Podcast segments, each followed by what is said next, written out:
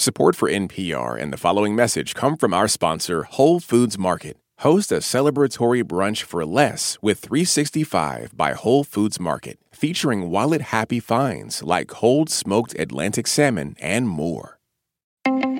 This is NPR's Life Kit. I'm Andee Tagle, one of the producers of this show, and I want to be liked. I mean, don't we all? Haven't we all put on a fake smile now and then to make a good impression? Or agonized if we've made the right move? Or, I don't know, held the door open for a ridiculous number of people so as not to be considered even a little bit rude? Okay, that last one might just be a me thing. But, as Alicia Menendez will tell you, my likability isn't really up to me. Who we like is a deeply subjective thing, and there is this sense of you know when you know. What is tricky about that is that all of that is shaped by a lot of who we are, our markers of identity, and the people that we're interacting with, and how many of those markers line up. Menendez is a journalist, podcast creator and host, and author of The Likability Trap. She says likability is a moving target, an invisible scorecard that we internalize, but that those around us actually fill out. On a purely personal level, that need to be liked can be tricky. Did I do the right thing? Did that joke land? Should I even care? How can I not care? But when it comes to your career, the stakes get even higher, especially for women, says Menendez. Anytime you, as a woman, advocate for yourself in the workplace, you are asking yourself, is the thing that I am potentially getting worth the potential trade off in likability? People of all genders can feel this way. And if you're a member of a marginalized group, that feeling can be even further magnified. Likability isn't just, you know, who sits next to you at lunch. It's also about who is seen as a person who is on a path to success. In this episode of Life Kit, the traps of likability and how we can rise above them. This message comes from NPR sponsor Progressive. What if comparing car insurance rates was as easy as putting on your favorite podcast? With Progressive, it is. Just visit their website to get a quote with all the coverages you want. You'll see Progressive's direct rate, and their tool will provide options from other companies so you can compare. Then just choose the rate and coverage you like. Quote today at progressive.com. Progressive Casualty Insurance Company and Affiliates. Comparison rates not available in all states or situations. Prices vary based on how you buy. Support for NPR and the following message come from our sponsor, Whole Foods Market. Host a celebratory brunch for less with 365 by Whole Foods Market, featuring wallet happy finds like cold smoked Atlantic salmon, mini quiches, organic everything bagels, and more. Plus, visit the floral department and jazz up your table with a beautiful bouquet of big, bright, sourced for good flowers. When the brunch has to be perfect and delicious, go to your local Whole Foods Market. Okay, now you open the book saying, quote, I have to admit something to you, something I hate to admit. It is very important to me that you like me. Alicia, just wow, I felt simultaneously immediately sold and instantly attacked by that opening because it resonated so deeply. Uh, you go on to talk about different little ways in which you've altered your appearance or your behavior to be liked, and I was transported just immediately back to seventh grade when I had to buy the exact same shoes as the coolest girl in school. I'm just, I'm so guilty of that. And apparently, it's not just you and me that feel this way, right? It's, it's a big, big pool. No, it's a lot of people, and it's particularly pronounced for women and girls because across cultures, we socialize women and girls to think of ourselves in relation to others. Now, I think there is a piece of that that is a superpower, which is we are attuned to what other people want and need. Where it crosses over into being a challenge or a burden is when we are governed by what other people want or need, when we don't feel that we can be our full, authentic selves, that we can show up in our entirety or complexity because we are trying to be amiable to other people. That is when it becomes a problem. Mm, absolutely. Um, and, I, and, I, just want to make sure to be clear here, because of course, men and people of all genders experience fear of mm-hmm. being liked. But but why have you found this hits women in particular so much harder? It is true that all genders experience this desire to be well liked. I think what is unique to women is that there's a lot of pressure put on women and girls to show up as people who are likable. And I think this really manifests for women at work. Yeah. Something that really struck me, I mean, there was a lot of things, but something that really struck me is the idea that you presented that likability can be used as a catch all for other biases as well. We say likability, but really, people are saying a whole lot of things. Um, so, you know, I looked at likability through the primary lens of gender, but that is just one you know form of bias that shows up. So for example uh, you know a black woman who shows up as assertive will often be read as aggressive or angry. For latinas like myself there are two different stereotypes we run into. Either this idea that we are really humble and hard workers but not necessarily someone would see as leadership material, or that we are vivacious and passionate like Sofia Vergara and Modern Family, uh, but again, not someone you might have helming the ship. For Asian, Asian American women, there is an expectation that they'll be docile and submissive. All of that just means that when someone says, I don't like you, very often what they are saying is, you did not meet my expectation of how a person like you is supposed to show up in the world. And I think part of what's hard about that is that if someone just said that to you, then you'd be able to walk over to HR and report them to HR and say, we have a problem. Right. But a lot of this gets masked as who I like and who I don't like, which flies right beneath the radar on a lot of the ways that we judge and call out bias. Right. It's not HRable, it's not reportable. It's not HRable, and it puts us in the constant position of having to ask ourselves Am I really not delivering the results? Am I really not up to the task? Or does this person have a bias against me that is manifesting in the way that we work together? Mm. And just the capacity it takes to constantly be analyzing those questions is energy and time lost. Absolutely. Okay, so let's talk specific. Let's name some of these things. Can you can you walk us through some of the likability traps you found women often get stuck in? Um, I know there's there's a few of them. The biggest one that that women run into is what I call the Goldilocks conundrum. You know, too warm, too cold. A woman, it seems, is never just right. That you, as a woman, will either get feedback that you are too warm, everyone likes you, just people don't think you have what it takes. And very often, no one can tell you exactly what that is. But what they're most often talking about is a perception of strength. And then a woman who is what we would perceive as strong, who asserts herself, who asks for reach assignments, who lobbies for things, will often be told that while she has what it takes to lead, she needs to tone it down lest she ruffle too many feathers. And what I think is particularly important to understand is that there are so many women like myself who have been given both sets of feedback, who have been told in some contexts that we are too warm and have been told in other contexts that we are too strong, which just really underlines how context specific and subjective all of this feedback is. We're also living in a moment where there is this premium placed on authenticity and authentic leadership. Mm. But if you are telling women that however they show up is not the right way to show up as a likable leader, then they cannot possibly show up authentically as themselves. You add all of these other markers of identity. You add race and ethnicity. Right. You add sexual orientation. You add disability, and it becomes even more complicated. Absolutely, absolutely.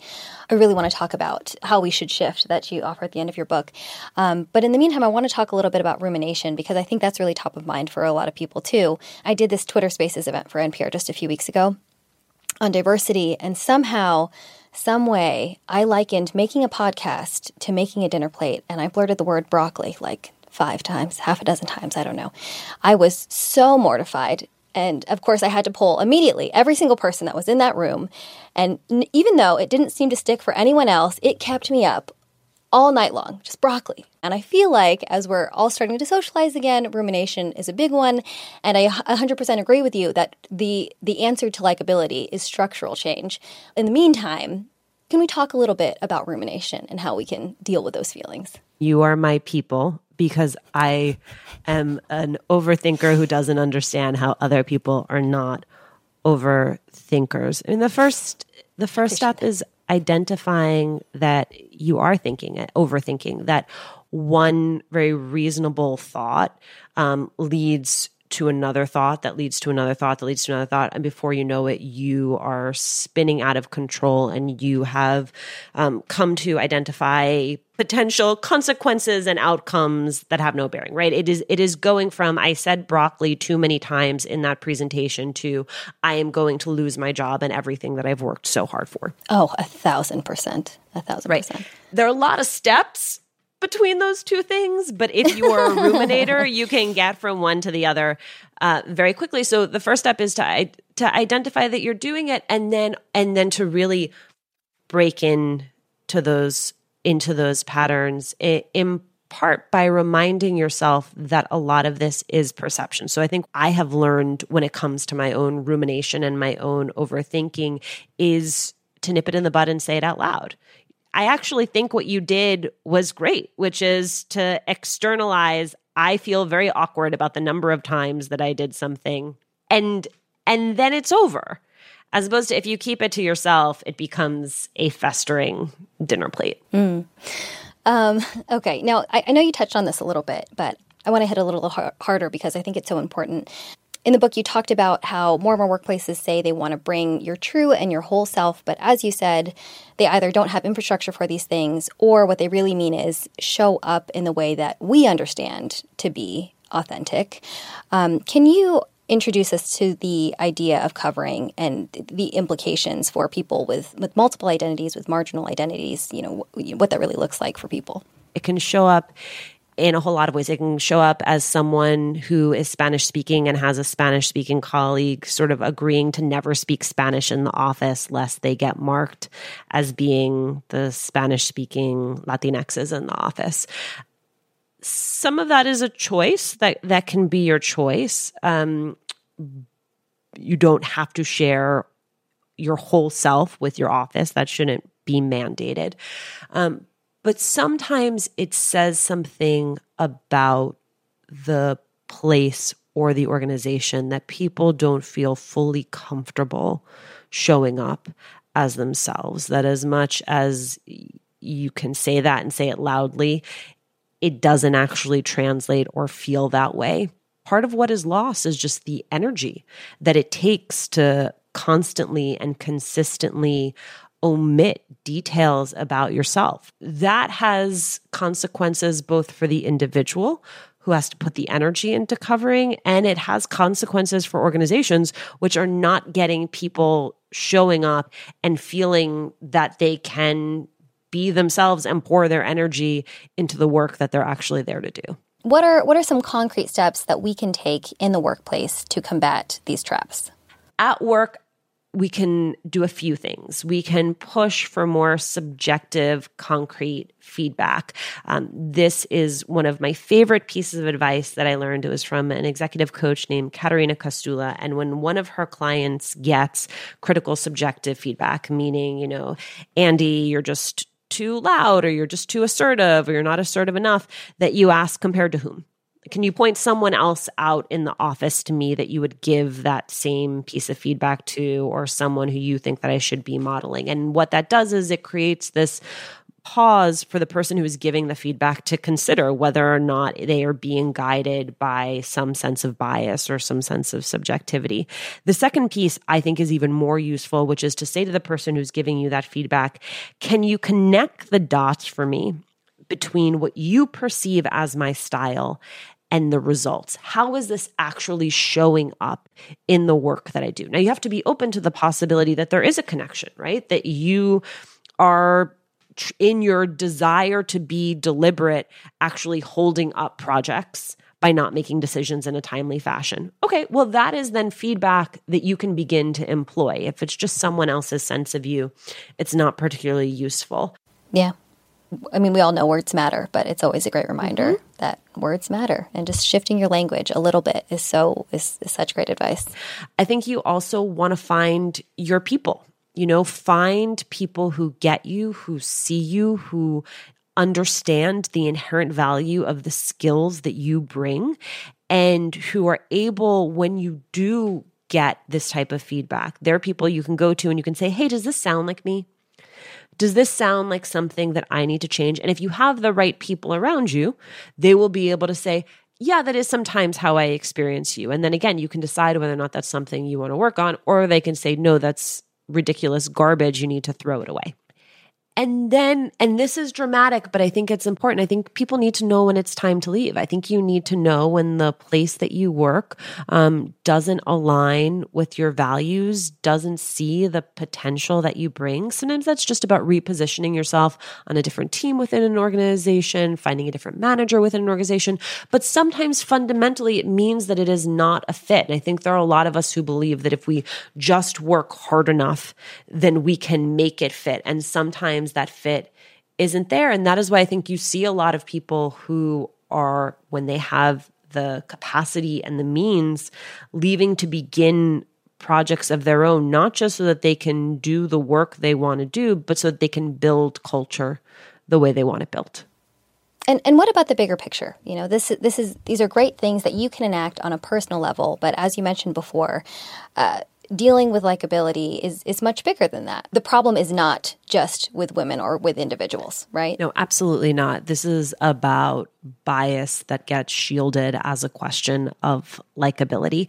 One of the things we can do is to push back for each other so that if I hear someone say that Jenny is just really emotional, I ask, is Jenny emotional or is she passionate? Because I want to work with someone who's passionate. I might not necessarily want to work with someone who's emotional. When someone says that Jim is indecisive, I ask, is he indecisive or is he deliberate? Because I don't want to work with someone who's indecisive, but I do want to work with someone who's deliberate.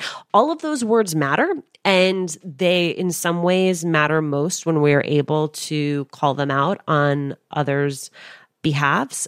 Fundamentally, though, this is about people at the top being bought into this idea that if you want to have a high functioning, results oriented workplace, then you need to make sure that you are prioritizing building a workplace where people feel like they can show up as themselves. Now, I know that that can sound incredibly amorphous, but sometimes it's as simple as in a meeting going around and making sure that everyone has a moment to give input. Mm. And then a lot of it manifests in the way that people give and receive feedback. And so you really want to look as an organization at your feedback processes. Are they frequent? Does feedback come from just one person, or is feedback more of a 360 situation where a number of people who work with an individual give feedback because that begins to mitigate for some of the bias that we've been talking about. But it has to be a priority. And when it's like a pretend priority, everybody knows. Yeah, absolutely. Absolutely. A lot of great things to start with, big things and great things. Um, you mentioned that we don't necessarily have to forsake likability, which is great because, as you've been made well aware in this interview, I'm not sure that's entirely possible for me. Uh, what should we focus on instead? What can we focus on instead? If you are clear with people about why you were doing something or why you want something the way that you want it, often that uh, ability for people to understand and connect with you becomes more powerful than their liking you. Um, knowing whose opinion matters, right? Mm. You know, we are all in complex work situations. And so, you know, it may not matter that you are not everyone on the team's cup of tea. It does matter the relationship that you have with your direct manager. Absolutely. You know, they are the one who is, you know, very often determining which projects you get put on, determining your trajectory within an organization. And those relationships don't have to be weighted equally, especially if you're a person like the two of us who cares. You do have to have within work a hierarchy of of how much and for whom you care. And then I also think just shifting away from the self and into others. Like, wh- how can you take all of this and apply it in the service of others. One of the women I interviewed, Sabrina Hersi she had a phrase that I just love, which is this idea of table banging for other women. Mm-hmm. That when you were in meetings, you need to say, this woman who I work with is wonderful. Here are the things that she has been delivering. Here are the results that she brings. She deserves a promotion. She deserves to be put up for a big assignment. She, she, she, she, she. Say her name so many times that people begin to think that it is your own because that type of boosting, it does something for that person, but it also does something for you. Alicia Menendez, this has been an incredibly enjoyable, incredibly likable conversation. Thank you so much for your time. Andee, the feeling was very mutual. Thank you.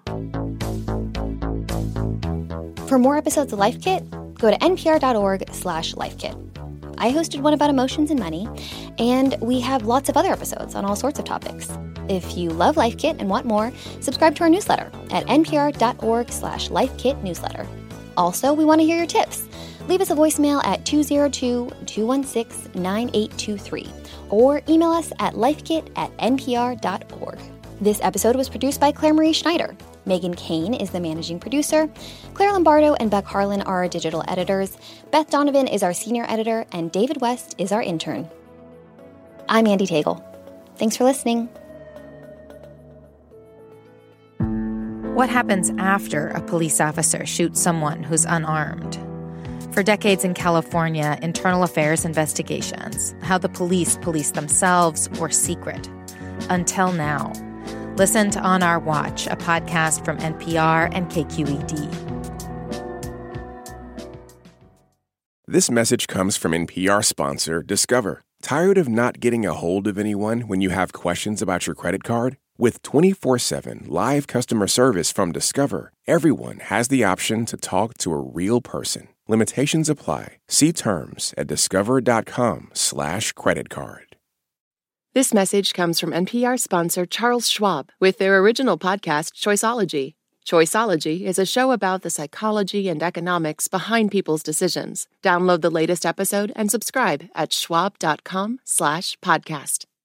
All that sitting and swiping, your body is adapting to your technology. Learn how and what you can do about it. I really felt like the cloud in my brain kind of dissipated. Once I started realizing what a difference these little breaks were making, there's no turning back for me. Take NPR's Body Electric Challenge. Listen to the series wherever you get your podcasts.